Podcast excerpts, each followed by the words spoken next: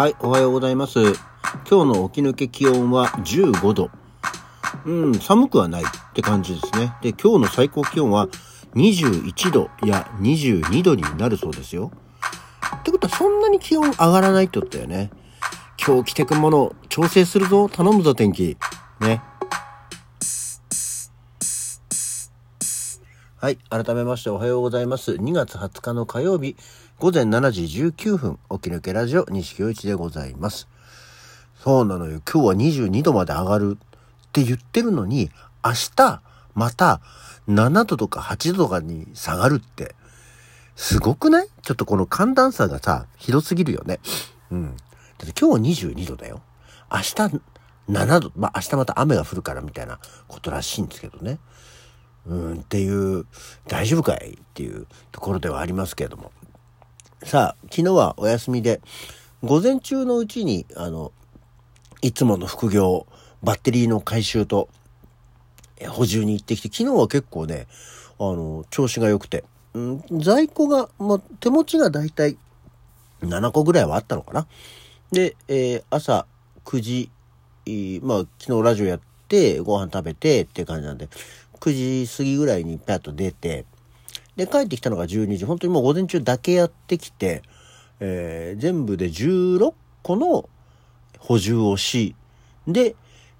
なおかつ10個近く、10個ってことないか、7個ぐらいのこちらに在庫を抱えて帰ってきたっていうね。なのでまずは今月の総補充数は100個を超えました。イエーイっていうところで、あ、今回結構頑張ったねっていう。もうでも昨日3時間ぐらいだったけど、結局5、6キロ、は歩いて、やってましたね。っていうところがあって、午後夕方からは、猫を、避妊の手術をしたので、メス猫、盛りのついたメス猫の抜歯に行ったんですけど、今腹巻きみたいの、ガーゼで腹巻きみたいのをね、してたわけ。お腹を縫ってたから。で、それの抜歯を行ったんだけど、そのガーゼのやつを取ったら、先生が、あ、もう自分で抜歯しちゃってんねって言って、特にやることなく、見せるだけ見せて帰ってきたっていう、だけでしたね、本当にね。その分猫がすっごい怒ってたね。また行くのかとか、どこ連れてきたみたいな感じで、ずっと車の中で泣いたりしてて、大変な感じではありましたけども、無事に、全ての作業を終えて、帰ってきましたよっていうところですね。さあ、去年の起き抜けラジオがちょうど、去年の今日が、600回だったそうですよ。で、おめでとうって話をしてて、確かにそうですね。今日が965回なんで、あ、今んとこ、この1年、途中で修正した時あったっけ？回数の表記を間違えずに。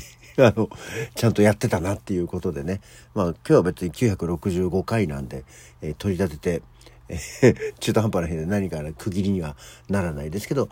去年600回だったということで、偉いね。相変わらず、ほぼ毎日起きてやってるんだなっていうところですね。去年はそんなんで、小沢昭一的心みたいな、小沢昭一的心の、西京一的心みたいな話をしてはいましたけど、相変わらず元気にやっておりますので、どうぞね、これからもよろしくお願いいたしますよっていうようなことで、で、昨日はそんなこんなの、歩いてはいましたんでね、特に、これも話すことはないので、今日は誰の誕生日からご紹介していきたいと思います。今日もね、結構ね、いろんな方が、いっぱい生まれてますよ。今日話が膨らむといいね。はい。今日2月20日。まずは1894年。左牧前が生まれてますね。左牧前っていうのは、ズビズバー、パパパヤ、やめてけれ、やめてけれ、老人と子供のポルカ。で、しか我々は、存じ上げないですけど、結局左牧前ってでも、俳優さんなんだよね。なので、多分映画とかにも出て、多分若い時の左牧前とかも映画でちらりと見かけたことはあるけど、ちゃんとあれ左牧前だったねみたいな感じのはあった気がしますけど、生まれたのが1894年っていうことで、もうすごい古い人だなっていう。ちょっと遡るとね、左牧前からまあでも結構遡るか、8年前に石川啄木が、その前に志賀直哉が生まれてると、そんな年齢の方なんですね。で亡くなったのが1971年なんで、結構長生きをした方ではございましたが生まれてまして、で、その後って言ってももう今度はね1915年になります。もうぐっとね1900年代1800年代生まれのさ、知ってた芸能人、名前を聞いたことある、なんとなく見たことある芸能人ってなかなかいないけど、今度は1915年となりますと水野江滝子、ターキーが生まれますよ。宝塚女優ですけども、多分私たちがターキーって知ったらもうおばあさんで、格尺としたおばあさんで、独占女の60分とかの MC をやってた人っていうイメージになるかもしれないね。ちょっとメガネを薄いサングラスみたいのをかけた感じの人ですね。で1928年には、大衆演劇で浅香光代なんかもなんだっけ、ごきげんようとかのイメージなのかな。まあその後は結構ね、毒舌おばさんということでテレビだとかワイドショーだとか、ワイドショーなのかな、バラエティ番組に、よく出てましたけどね。初めて太ももちらっと見せたセクシーな売りだったそうですけど、若い時はね、もう大体知ってる浅香光代はもうおばさんとおばあさんで、なんだっけ、野村克也の奥さんと一緒になんか毒舌を繰り広げる人のイメージでしたね。はい。で、1937年になりますと山藤昌司ね、イラストレーターというか週刊朝日の似顔絵塾の人のイメージですけどが生まれ、1943年にはアントニオ猪木が生まれましたね。アントニオ猪木1943年、くしくももう22年に亡くなってるのね。思いのほか、結構もう2年も前になってましたけど、で1950年に志村けんで、同じ年同じ日に番場博文が生まれてるんですね。番場博文と志村けんは同い年っていうか同じ日生まれだったんだね。で、翌年1951年には三内鈴江は何ですか、ガラスの仮面の人ですかね。大体のお芝居やってる人が、周りにいる人はみんな読んだことがある、読んでたっていうガラスの仮面ですけど、私本当にガラスの仮面って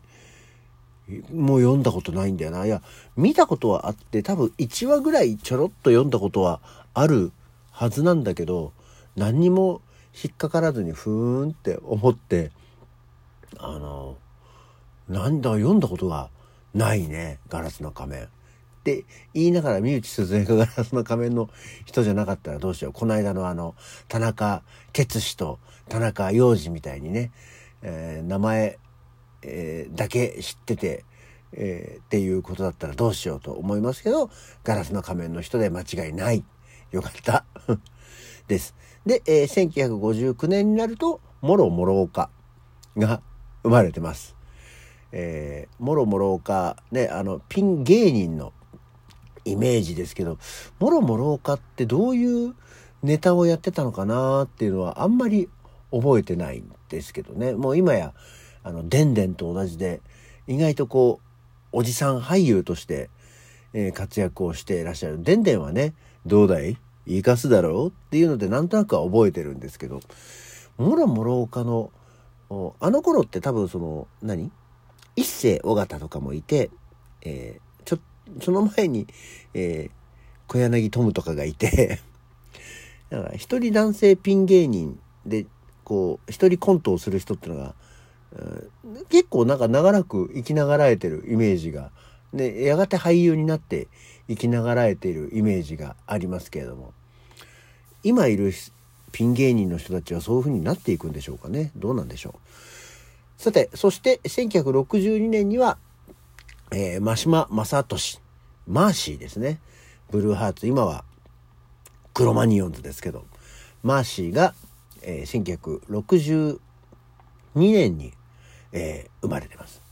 で、その翌々年1964年には遊佐美森が生まれてますね。ね、結構今日いろんな人が生まれてるでしょ。1967年にはカート・コバーンも誕生日なんですって。ね、カート・コバーンと左牧前は同じ誕生日なんだね。そこを一緒に考えると面白いかもしれないですけど。で、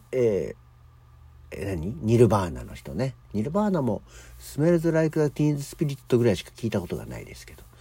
あの頃流行ったグランジっていうブームはどこに行っちゃったんでしょうね。で、1968年には石野陽子が、マコの妹ですね、が生まれてるというところで、で、1979年には森田剛ですね、V6 の人、今やもう舞台俳優でガーンと名を馳せてますけど、が生まれてるというところで、もうね、1979年ぐらいまでかな、今ちょっと80年代を見てますけど、相変わらずもう知らない人がいっぱいいます。そう、この間言ったらエリックっていうアイドルがいるっていうのは、どうやら韓国の人だったようですね。あとちょっと気になって調べたら、韓国のアイドルで俳優さんのエリックっていう人がいるんだなっていうことが分かりました。はい。というような感じで、誕生日の紹介だけで終わっちゃった。来年は今日は何の日だな。今日の起き抜けラジオはこの辺で。それじゃあ、また次回。